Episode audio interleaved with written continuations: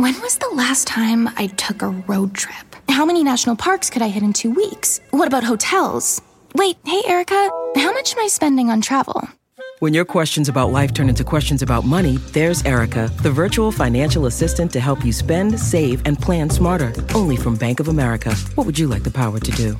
Erica is only available in the English language. You must download the latest version of the mobile banking app, only available on select mobile devices. Your chat may be recorded and monitored for quality assurance. Message and data rates and additional terms may apply. Bank of America N.A., member FDIC. Freakonomics Radio is sponsored by Cars.com. Have you heard about the Your Garage feature on Cars.com? Here's how it works. You add your car to your garage to track its market value and cash in when the time is right to sell. Track both your car's historical and projected value. When it's time to sell, easily secure an instant offer from a local dealership or sell it yourself on Cars.com. Start tracking your car's value with your garage on Cars.com. So what's it feel like as an economic historian to be living through a moment that's plainly historic from an economic perspective? It is sort of mind-blowing. I remember back from the 2008 recession, I said to myself, well, I never thought in my life I'd live through a bank run. And here were people lining up outside banks. Now I'm living through a pandemic. It is just really hard to fathom. That is Christina Romer. I'm a professor at the University of California, Berkeley. She is a scholar of economic catastrophe, the Great Depression in particular. She was also chair of President Obama's Council of Economic Advisers at the start of his first term during the darkest days of the global financial crisis. She had been surprised to get that job. And several months later, I was talking to Rahm Emanuel, the president's chief of staff, and I said, by the way, can you just tell me why I got this job? And he said, you were an expert on the Great Depression, and we thought we might need one. It did take several years, but the U.S. and global economies recovered from that catastrophe, recovered pretty well at least. But now the COVID-19 pandemic has produced an economic threat that borders on the existential. That in the first quarter this year, the GDP shrank by 4.8%. Nearly 46 million jobless claims have been filed in the last 3 months. Some advisors to the president are warning of unemployment numbers straight out of the Great Depression. The Great Depression. This is way worse than anything we saw in the Great Depression. And so, with everything going on right now, we thought it'd be good for us to consult a Great Depression expert, if only to help us make sense of it all. Today on Freakonomics Radio, Christina Romer tells us the valuable lessons we can draw from the past. I still feel we should have done even more. She lists the current priorities. It is the single biggest thing that needs to be done very quickly. And whether we'll make it out okay on the other side. I mean, the history of this country is rising to challenges.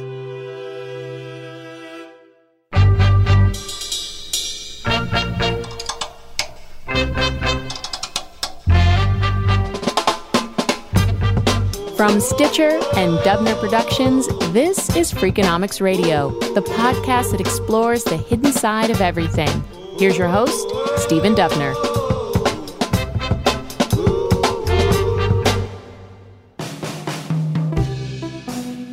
The National Bureau of Economic Research recently declared that the U.S. economy went into recession all the way back in February. Christina Romer sits on the committee that makes such declarations. For the past few decades, she has studied the causes and consequences of economic downturns. Why did she choose such a cheerful topic? For an economist, there's almost nothing that matters as much in people's lives as whether they have a job, whether they can support their families. I think it probably doesn't hurt that I came of age. I was in graduate school during the Volcker recession of the early 1980s. And I think that was a searing experience for me and really made it stand out in my life. Romer's parents were children during the Great Depression, and she saw the mark it made on them as they got older. My mother was the most frugal person you could imagine. I can remember when my father They were buying a house that was a little bit of a stretch. And I can remember finding my father sitting up one night just in a sweat over whether he should take on this mortgage. If we were having this conversation at the start of 2020 with record low unemployment, record high stock markets, a generally robust economy, if we were having this conversation back then and I said, Professor Romer, I believe that real GDP in the U.S. will fall something on the order of 5 to 6% in 2020, you would have said what to me? You're out of your mind. I can even remember having been on a phone call with one of the advisory boards that I'm on after the pandemic had started, but it was really early. And someone said, I think the unemployment rate's going to go to 11%. And even then I said, oh, for heaven's sakes, this is not the Great Recession. It's going to be a dislocation. It's going to cause problems. But how do you get to 11%? The unemployment rate actually blew past 11%. It is worth noting that an economist as experienced as Romer, as experienced in economic catastrophes, didn't see that coming. It's also worth noting that the magnitude and volatility of this labor implosion make it even harder than usual to measure the true unemployment rate. I mean, it always has, some problems with it. There's some particular problems because we're asking questions that we don't normally have to ask, like, are you employed but staying home because you've been exposed to the coronavirus, right? That's not a question that was ever on the survey before. And so there are certainly some problems just with how do we code those things. How does this compare to her time in the White House during the Great Recession? I thought in late November of 2008, wow, we're headed for a terrible downturn. Maybe the unemployment rate will go up 3 or 4 percentage points. And then the numbers start to come in and it's hitting you just, my heavens, how horrible this thing is. Both the private forecasters, those of us in government, everybody was having to readjust and say, wow, this is really bad. Oh my goodness, it's worse than really bad. And I'm sure that the people in the Treasury and the Council of Economic Advisers today are having those same kinds of moments of, holy hell, I didn't know it could get this bad. So I guess the big question really is, how worried are you right now about the near and long-term future of the U.S. economy? That's the million-dollar question. I'm, of course, deeply worried about the near-term outlook. I mean, what we're living through right now is truly wretched, and there aren't bad enough words to describe just how many people are suffering. We've had a cataclysmic decline in output, a cataclysmic fall in employment. I think what worries me a lot is I think some people think, oh, we're starting to, end the lockdowns, we'll snap right back. And that, unfortunately, is not going to happen. And I think people maybe aren't prepared for the fact that this is going to be a long, hard slog. And so the pain we may have for not just a few more months, but a few more years is something that concerns me greatly. There is growing evidence that this slog will indeed be long and hard. COVID-19 diagnoses are rising fast in many places.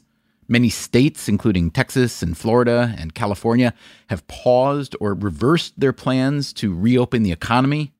This may cause a much more permanent change in how we live and how we do things. And so we have to shut down some industries, and there's going to be some new industries that grow up.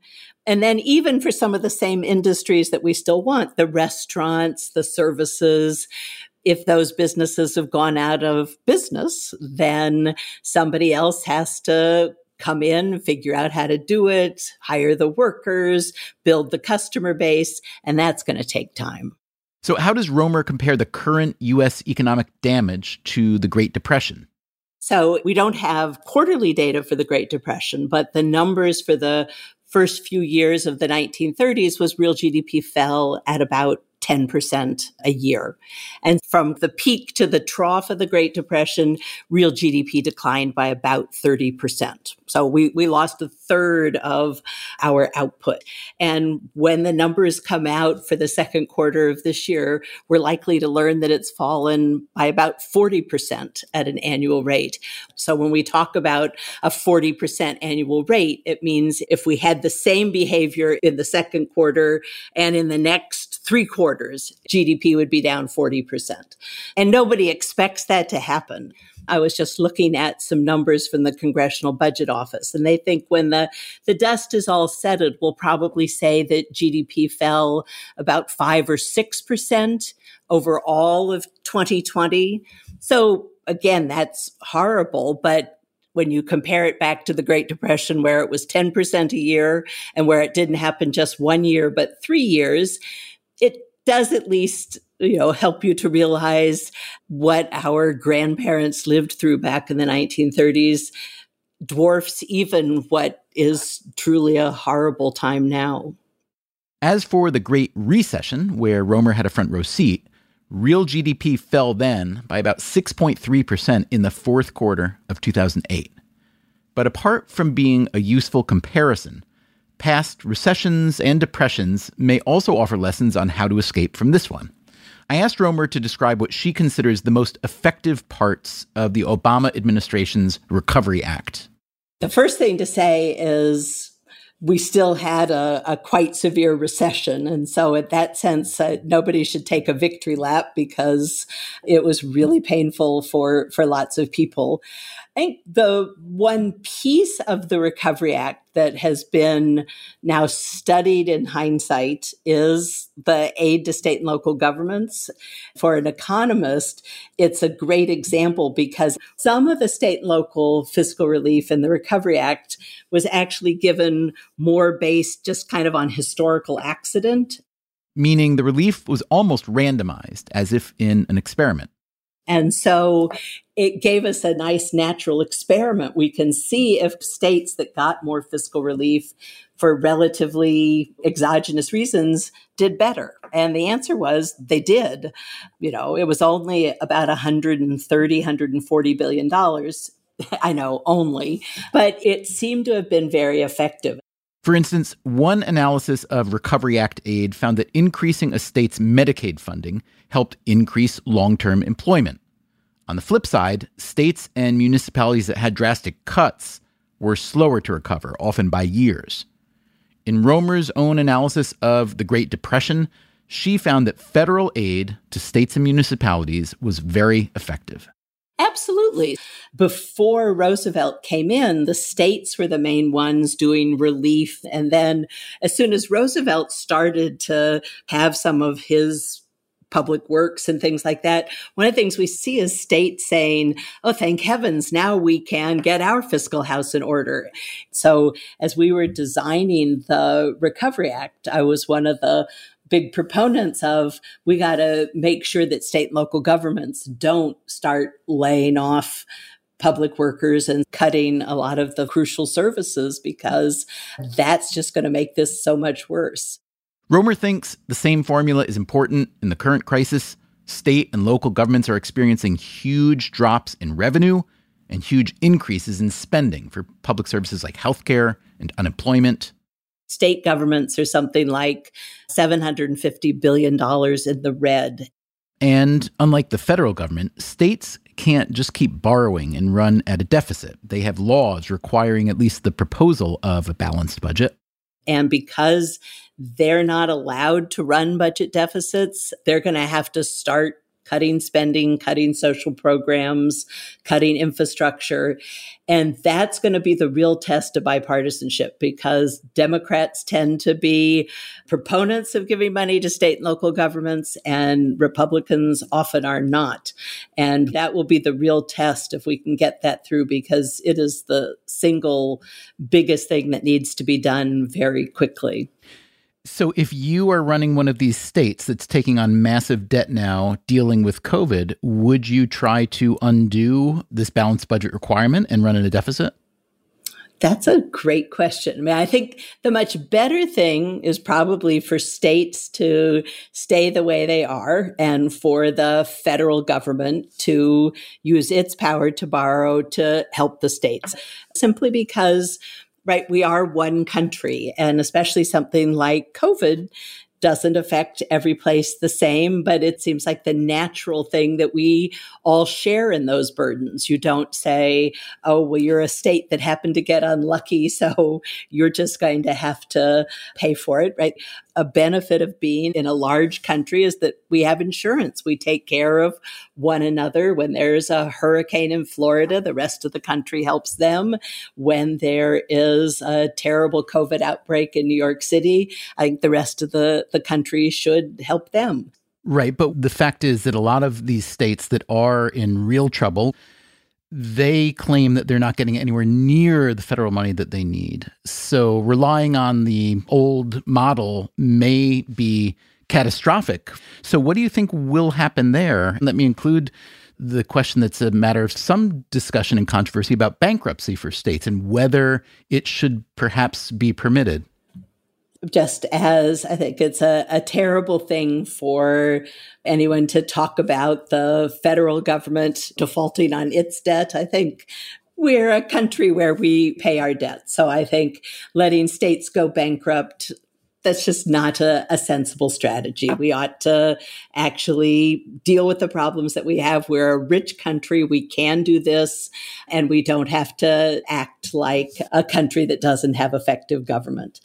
What should be happening to a state that is in real trouble? I think it would certainly be much better for them to find a way to borrow than to not serve their people, to not deal with the public health crisis. So I hope it doesn't come to that. I hope that we can have sensible federal fiscal policy to help the states that are in real trouble.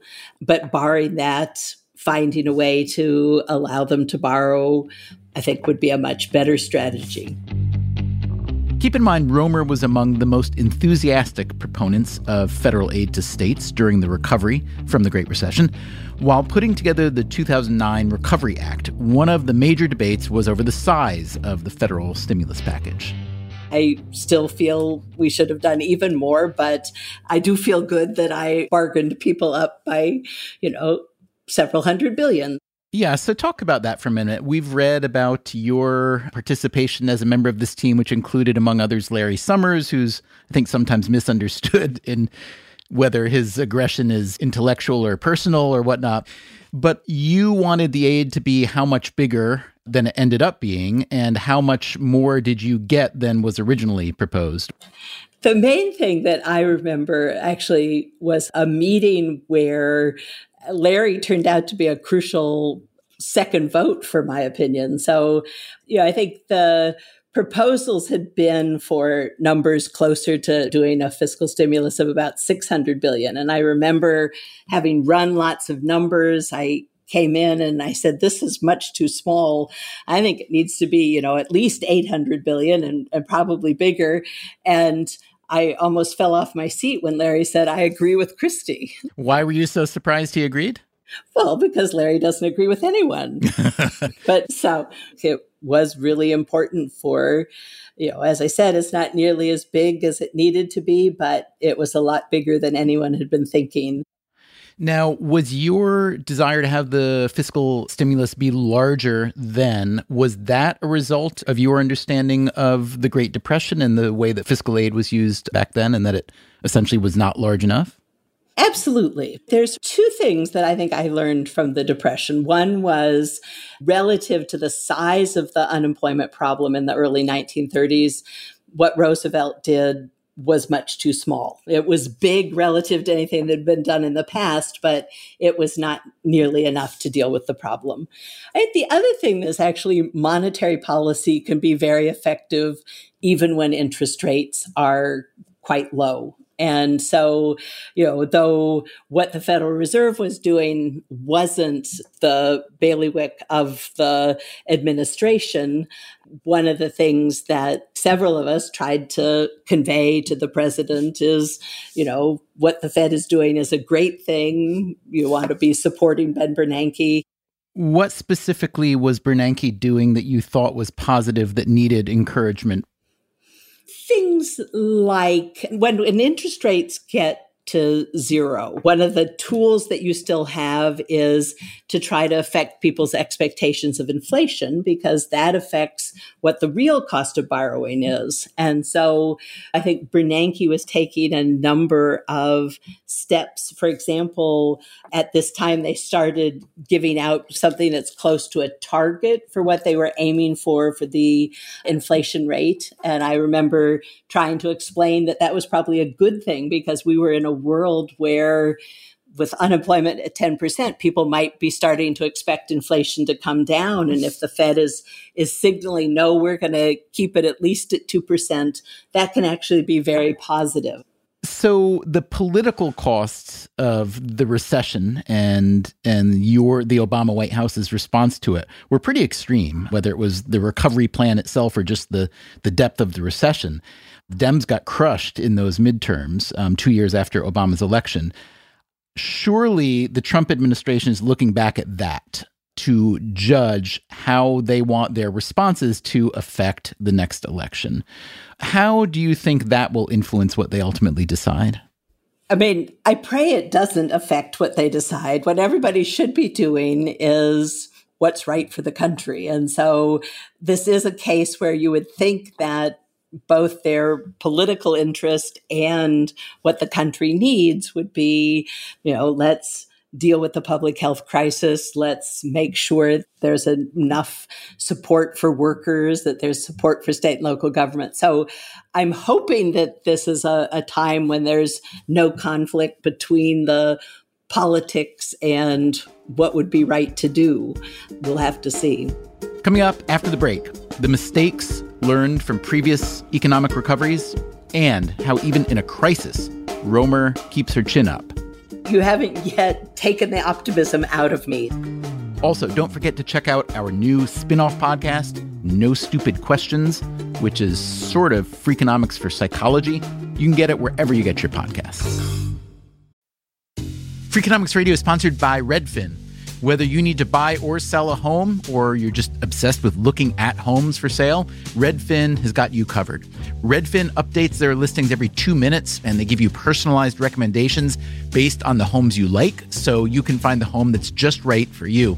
With the top-rated Redfin app, you can favorite homes, share listings with others, and schedule tours even the same day with a local Redfin agent. And if you're looking to sell, Redfin agents get you the best price possible for your home.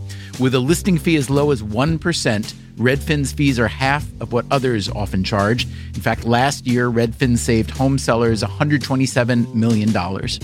No matter where you are in your real estate journey, Redfin can help. Download the Redfin app to get started today.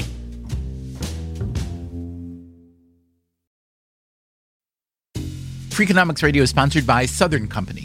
As a national leader in carbon-free nuclear energy, Southern Company has a vision of a resilient energy future, and every day they're putting it in motion. That means balancing the responsibility and reliability of their existing infrastructure while also investing in carbon-free nuclear energy along with wind and solar power as an essential component of preserving our environment. With energy demand on the rise, their balanced approach to a net-zero future centers around creating jobs, helping communities thrive, and meeting demand for carbon-free energy in a way that's affordable, reliable, and safe for all. Because a stronger and more equitable tomorrow is only possible through investments in our communities today. Learn more at southerncompany.com. What does it mean to be rich? Is it having more stories to share or time to give? Is it being able to keep your loved ones close or travel somewhere far away? At Edward Jones, we believe the key to being rich is knowing what counts. Your dedicated financial advisor will take a comprehensive approach to your financial strategy to help support what truly matters to you. edwardjones.com/findyourrich. Edward Jones, member SIPC.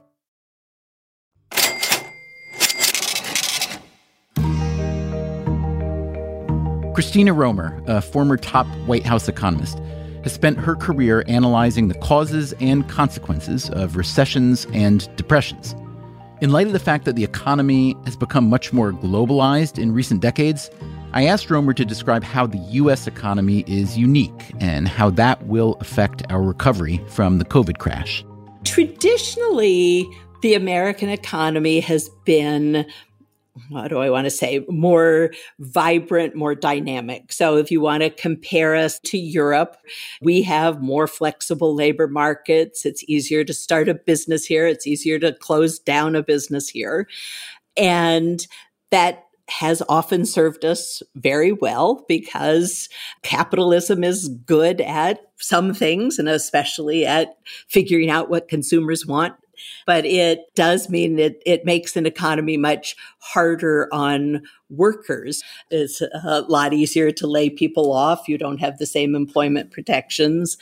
It certainly has been very hard on workers in this downturn compared, say, to a lot of European countries where the governments have just been paying employers to keep people on the books. So one thing I could imagine is we've discussed that some industries may never come back. Brick and mortar retail, it may come back some, but it'll never be like it was. And I think the positive would be that the U.S. economy may be better at adjusting to such changes, that we are a dynamic economy. And so when there's an opportunity, American firms are pretty quick to step in. But if you're going to be a dynamic economy, you also need to think about how do you protect the people that may be harmed by all of that dynamism and don't move as easily from one industry to another. And we have to have a way to protect them and make sure that they're able to keep body and soul together and retrain for whatever new jobs are coming down the line. I asked Romer to think back to the Great Recession and identify the mistakes that she and her fellow Obama economic advisors made, or at least the ideas that didn't work out so well. There are a couple. We had the Making Work Pay tax credit. We thought rather than write people checks and have them arrive in their mailbox or in their account, we would just slip it in. So it's just going to show up in lower withholding. And we thought people would just notice they had more money in their bank account. And maybe that would have a good effect on spending.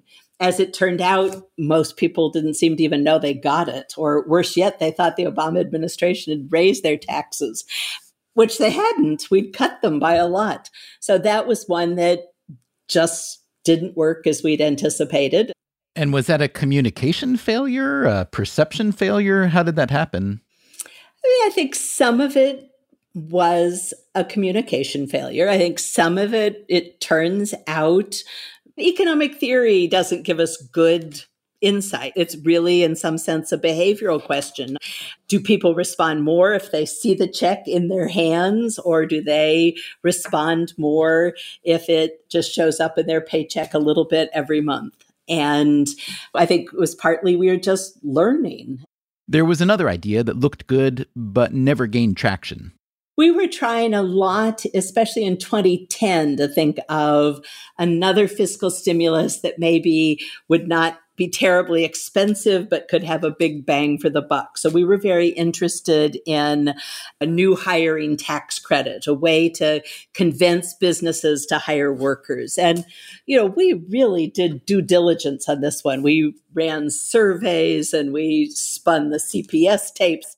CPS stands for Current Population Survey. Just all the research we could think of. We were just desperate to get them over the hump and ready to hire again.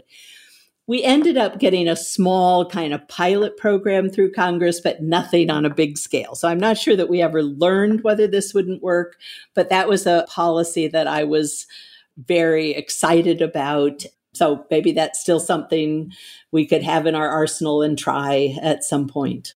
Romer also thought that more could be done around public employment, which she thinks played a big part in the U.S. recovery from the Great Depression. Because, you know, what Roosevelt was able to do of putting just millions of people directly on the government payroll, I think, was incredibly valuable. This is the WPA. WPA, the Civilian Conservation Corps. But in a modern world, trying to figure out how to hire millions of people quickly is something that seems really hard. And I think it's something President Obama would have liked to do. And we thought about it. We tried. I remember having a conversation with some other cabinet secretaries. I'd say, if money was no object, how many people could you hire? And they'd say, oh, lots, 20, 30,000. Like, that's not going to do much when we've got millions and millions of people unemployed. Why is it so hard? I mean, I realize you're talking about the federal government hiring people versus private firms, but you have been extolling the virtues of our nimble and robust capitalism, which can, move fast, break things, hire and fire lots and lots of people. Why is it so hard for the federal government to do that? I think partly we have different standards for the federal government. So I think we try to do things probably more carefully. Think about the Civilian Conservation Corps. So that's the hiring program from the Depression that built a lot of the buildings in our national parks and things like that. It hired mainly young men. It took them out into the woods to build roads and log cabins, and it sent 3/4 of their paychecks home to their mothers.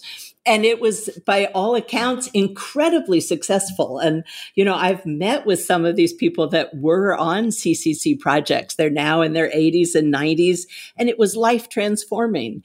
But can you imagine proposing that today of let's, hire young men, send them out to the woods and send their checks home to their parents? That just, I think, is not in the modern American way of doing things. Right. But there are certainly modern equivalents. For instance, one problem with dispersing aid money has been that it needs a lot of manpower.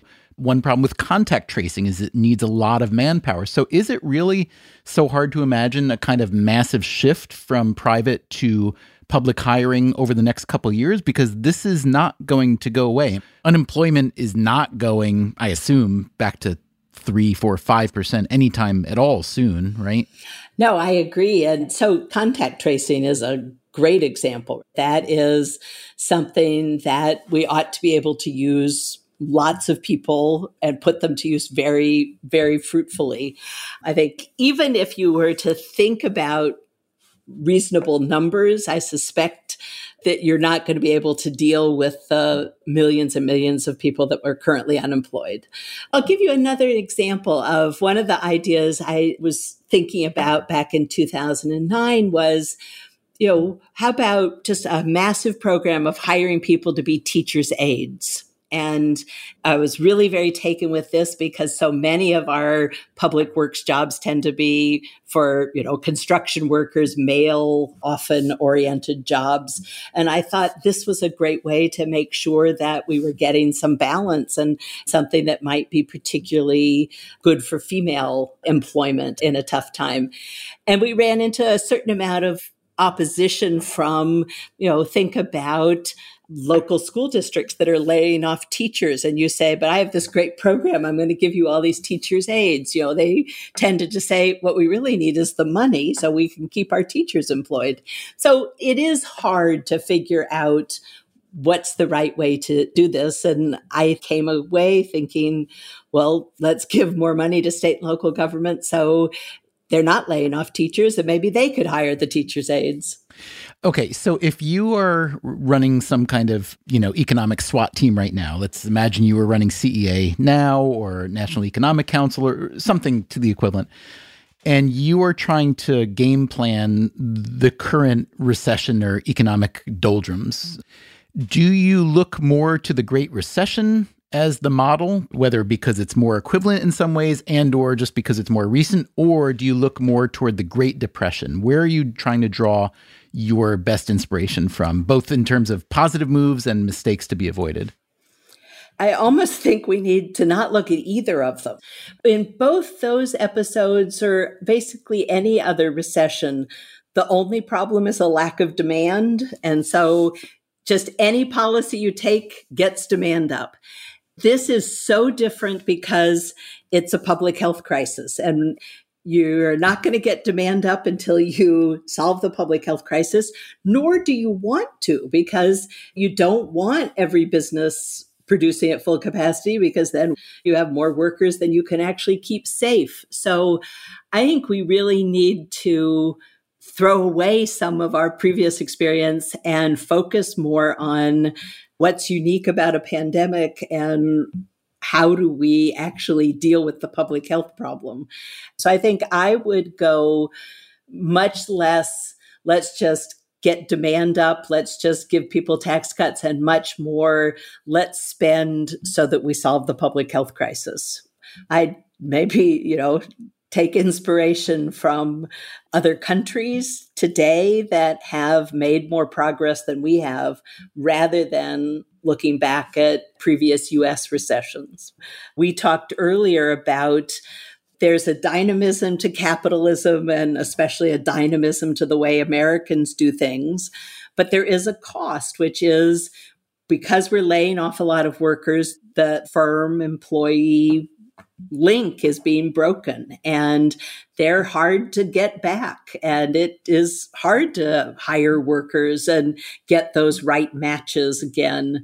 And so that's going to be costly, and that may tend to slow us down in the recovery process. There's also the issue, I've heard this from several employers, mostly small and medium-sized firms, that even if they survived COVID pretty well or are now returning to business, that they are having a really hard time rehiring their own former employees, because the unemployment insurance and the other aid that people have been getting is really great. And they can literally earn as much, if not more, by not going to work. I know this was an early concern when the CARES Act was being put together. It was largely dismissed as saying, hey, it's much better to support individuals. If this is the downside, we'll live with it. But now there are employers who are living with it. What are your thoughts on that? I think absolutely in the initial stages, it was great to get more money into the hands of people who were struggling. And we do, as a country, have a terrible inequality problem. So giving $600 more a week in benefits to a low-wage worker, that really was a great thing to do. I think as the economy recovers and you want people to go back to work, you don't want them to just lose those funds, to be worse off if they go back to work. So can you give some benefits? People have been talking about, reemployment bonuses or things like that. I think it also comes back to, we've got a long run inequality problem. We should be dealing with that. At some point, you don't want to be doing it through your unemployment system. You want to be doing it in a more sensible way through your tax system or the earned income tax credit or, better benefits in the form of universal health insurance, things like that. So one early and much cited paper of yours was about fiscal policy, and you argued that fiscal policy during the Depression didn't help the recovery all that much. And that finding of yours has been interpreted over the years as an argument against fiscal intervention, which, as I read your work, was not at all what you intended. So can you quickly summarize your actual finding and then describe the misinterpretation, then we'll take it from there? So the actual finding is, if you look at what it was that helped the economy to recover from the Great Depression, the monetary actions that Roosevelt took when he came in were much more important. That didn't have anything to do with whether fiscal policy could have been valuable. It was just the fact that we didn't do all that much fiscal stimulus in the mid-1930s. And so it was not the main driver of the recovery. Much of my subsequent work, and all of it joint with my favorite co-author and also husband, David Romer, has actually been pointing out that fiscal policy is very effective. So we have a paper looking at the effects of tax changes. And if you cut people's taxes, it does help to stimulate the economy in the short run. It helps you to increase demand and get an increase in output. We've looked at the effect of transfer payments, and that too has a substantial positive effect on consumption. So I think we've done some very important work saying that fiscal policy is really valuable. It just turned out it was not used in a nearly aggressive enough way in the Depression to have been a big factor accounting for that recovery.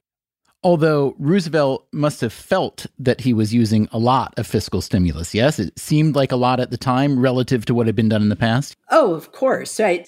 And it was even a lot in an absolute amount in the sense that the actions taken by the federal government were pretty substantial. But if you look at the total fiscal situation for the U.S., because state and local governments were going in the opposite direction of hunkering down, of actually raising taxes, cutting spending, the net fiscal stimulus was pretty small because the states counteracted anything Roosevelt was doing on the positive side. We should also say, this is tangential, but I can't let it pass without saying that among your husband's most noteworthy research has to do not with depressions, recessions, but with fourth down decisions in football. True. He calls that one his midlife crisis paper. Even he would tell you his most important work is on monetary and fiscal policy and financial crises. But I gather that Bill Belichick read the paper and integrated it into his philosophy, yes? I believe he did read the paper, but you'd have to talk to David about whether he listened to it enough. Obviously, it is tangential to our conversation. And yeah, in some way it's not, which is that it was an empirical finding which argued that using the tools of economic analysis, you can determine that almost all football coaches are playing fourth down wrong and that they should punt much, much, much, much less than they do. And yet it's been mostly ignored by all but maybe a handful of coaches. Do you see equivalent empirical research done in the realm of fiscal or monetary policy that is demonstrably correct, or at least worth considering among the tribe of economists, but is largely ignored by practitioners? One of the things that's been nice is that in a lot of macro research, it actually has been the opposite of ignored, that policymakers have listened. So I think especially central bankers have been very interested in academic research on the effectiveness of quantitative easing or the impact of monetary policy or credit, things like that. So I think on the monetary side, there is a lot of interest in research and learning from the research. On the fiscal side, it's been a mixed bag. I feel there's a lot of professional research that fiscal policy can be very effective. When I was in the Obama administration, or certainly later in the Obama administration, when we desperately needed more fiscal stimulus, that was the moment when policymakers, especially Republican policymakers, decided that no, fiscal policy didn't do anything. But then part of what's happened over the last 10 years is there's just been paper after paper looking at what was done in the Recovery Act, looking at what was done across countries in terms of their fiscal response to the Great Recession. And those, again, almost uniformly find that fiscal policy is very effective. So I've taken a little bit of relief that facing this crisis, Congress said, yeah, I guess we'll do it again. In fact, we'll do even more. So maybe policymakers are, in fact, listening and realize that these things do help. I have to say, when I first started paying attention to economics years ago, it was one of the things that most dispirited me because I found that the greatest economists of the era were still debating the degree to which fiscal policy during the Depression either helped end the Depression or, on the other hand, exacerbated it. And I thought, well, wait, if these people can't tell us the answer to that question, perhaps you're not very useful to us. I don't mean to indict your whole tribe, but you're saying that you feel there has been more consensus, at least on that kind of macro policy intervention in the last 10 or so years. I do. I think if you look, say, at the University of Chicago's, their panel of experts, if you say, what did the Recovery Act do? Some very large fraction will say it absolutely was helpful. We should say that's a survey that the U of C runs. It's not all University of Chicago economists. No. It's actually a very wide range of economists. So I think everyone wants to say, oh, economists all disagree. I think you can always find somebody to take the other side, but it's often the case that 90% of economists believe one thing and 10% believe the other. And so the vast majority would say monetary policy is very important. A vast majority would say if you cut people's taxes, that will indeed stimulate the economy in the short run. Okay, so let's, in our remaining time, look at the future as best we can. It's obviously unpredictable. I'm curious, when you look at the policy that you see being considered and being made now, fiscal and monetary policy, and if you try to play it out in your mind, not just a few months from now, but a few years, maybe many years from now, I'm especially curious if you think there are any lessons from the Depression in particular that we should be taking, especially when the cure turns out to be, you know, as dangerous as the ailment itself.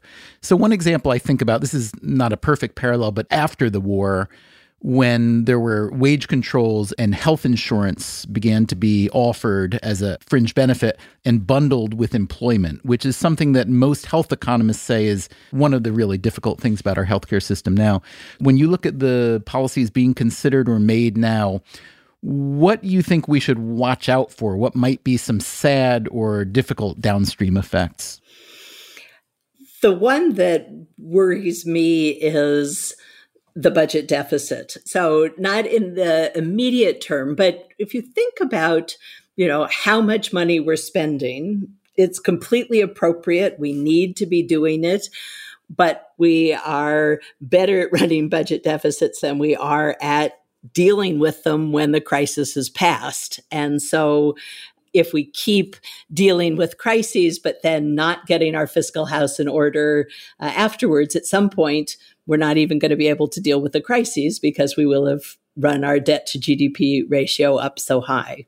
We should have a plan to raise taxes eventually to get back in a more sustainable system.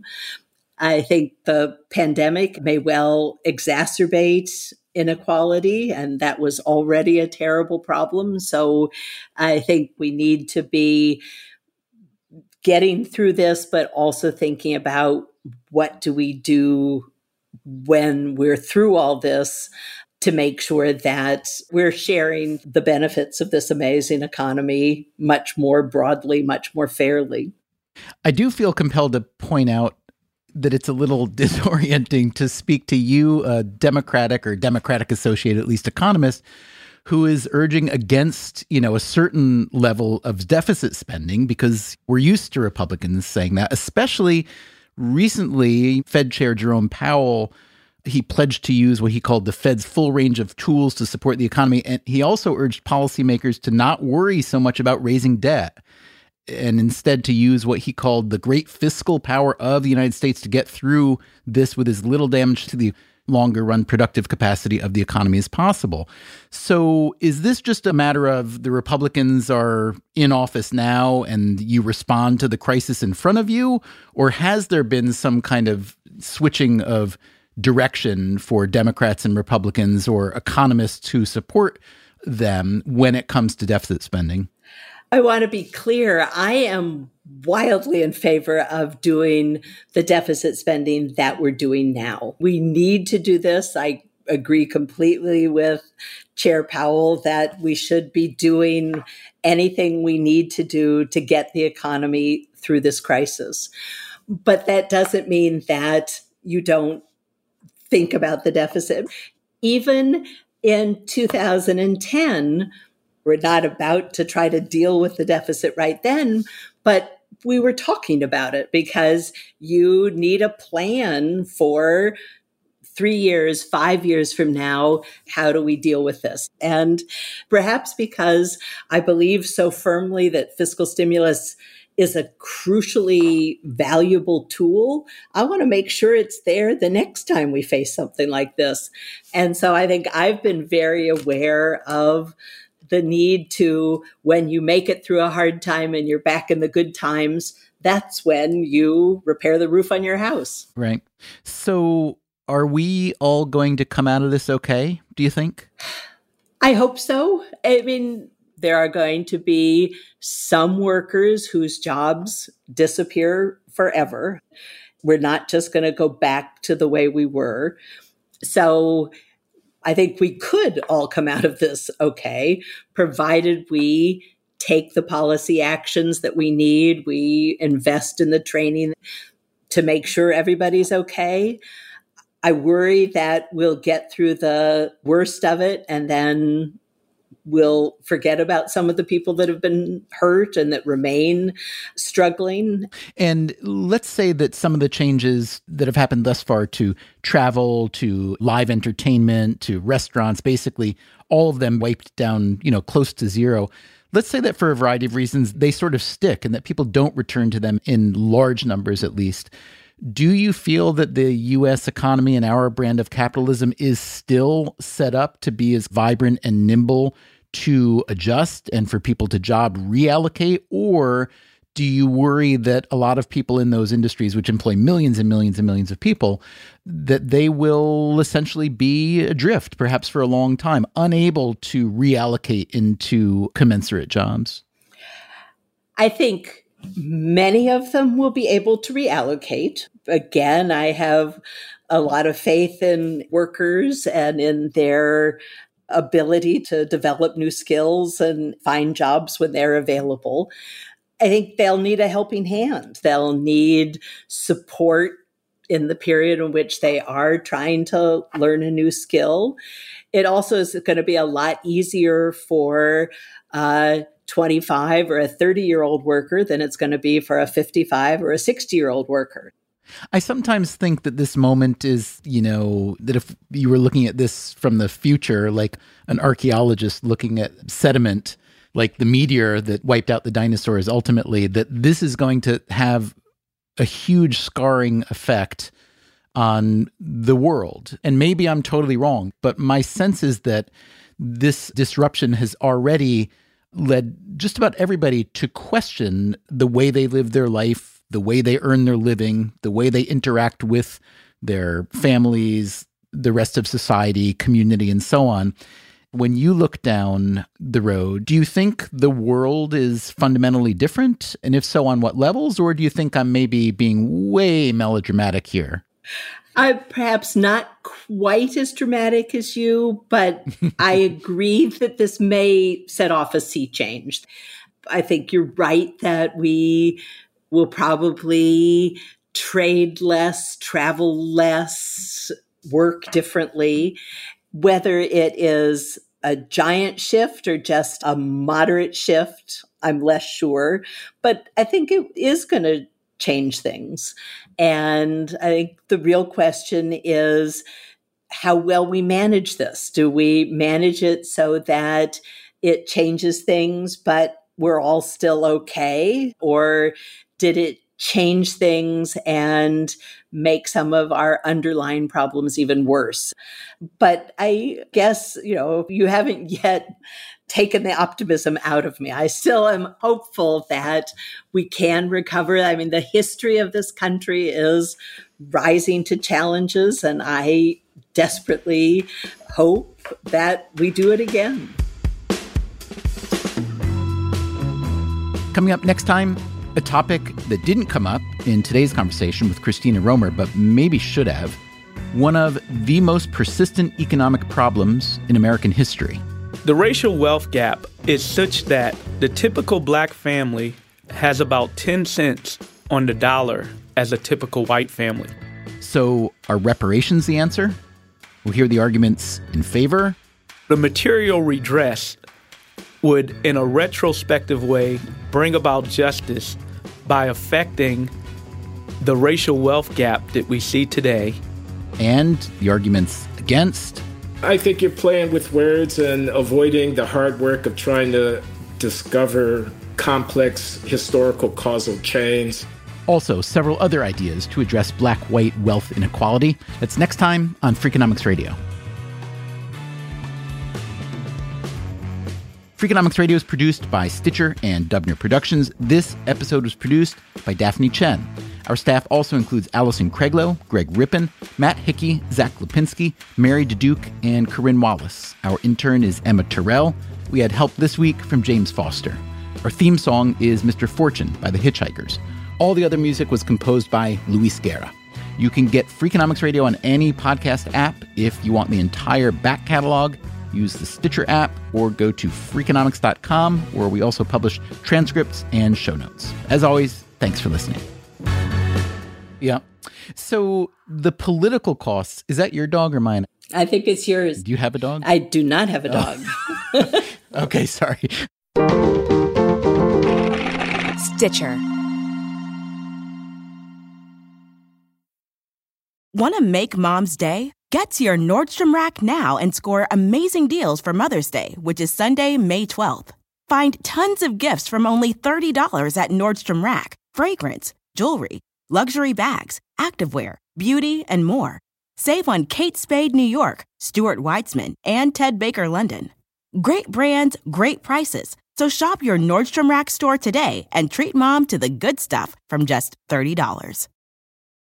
Start clean with Clorox, because Clorox delivers a powerful clean every time. Because messes happen. Because... Hey, listen, remember how you told me to toss those takeout containers before we left for vacation? And you were like, I'm serious. If that leaks over the counter, it'll be a slimy abomination by the time I get back. And I was like, yeah, of course. Don't worry about it. I won't forget. Well. Ooh, yeah, that happens. So start clean with Clorox. Use Clorox products as directed. Rinse after use if in contact with food surface. Life is a highway, and on it there will be many chicken sandwiches. But there's only one McCrispy. So go ahead and hit the turn signal if you know about this juicy gem of a detour.